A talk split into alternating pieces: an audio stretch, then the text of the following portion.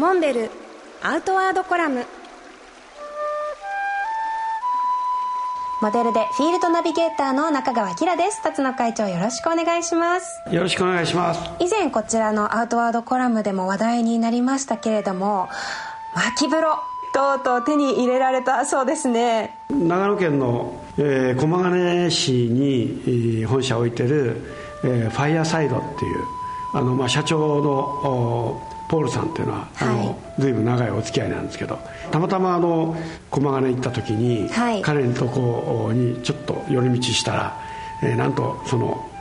巻き風呂がドンと展示されてたんですね、はい、この巻き風呂はですね、えー、実はスウェーデン製のヒッキっていうメーカーが作ってるんですけどいやこれまずやっぱり見た目がですねなんかすごくインパクトがあって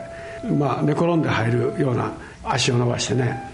でそれがですねステンレス製で、まあ、二重になってましてね。でそこへお水を入れて、えー、なんと、えー、薪ストーブのようなものがあの水の中に埋まっているという、でまあ、もちろん薪は上からあの放り込むんですけど、はい、その周りの薪ストーブが温まって、お水を温めていくと、はい、こう入浴しながら自分で薪を補給することも可能ってことですか、まあ、それはちょっとあのまずあの、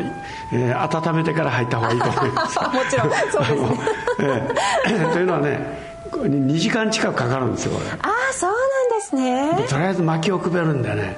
まあ大変なんですこれ。いやそうなんだ。あのポールさん曰くねその遊び心がなければダメだよと、ね、立ち上がる煙を見ながらねえー、入るっていう。ゆっくりと。これがええ 軽トラで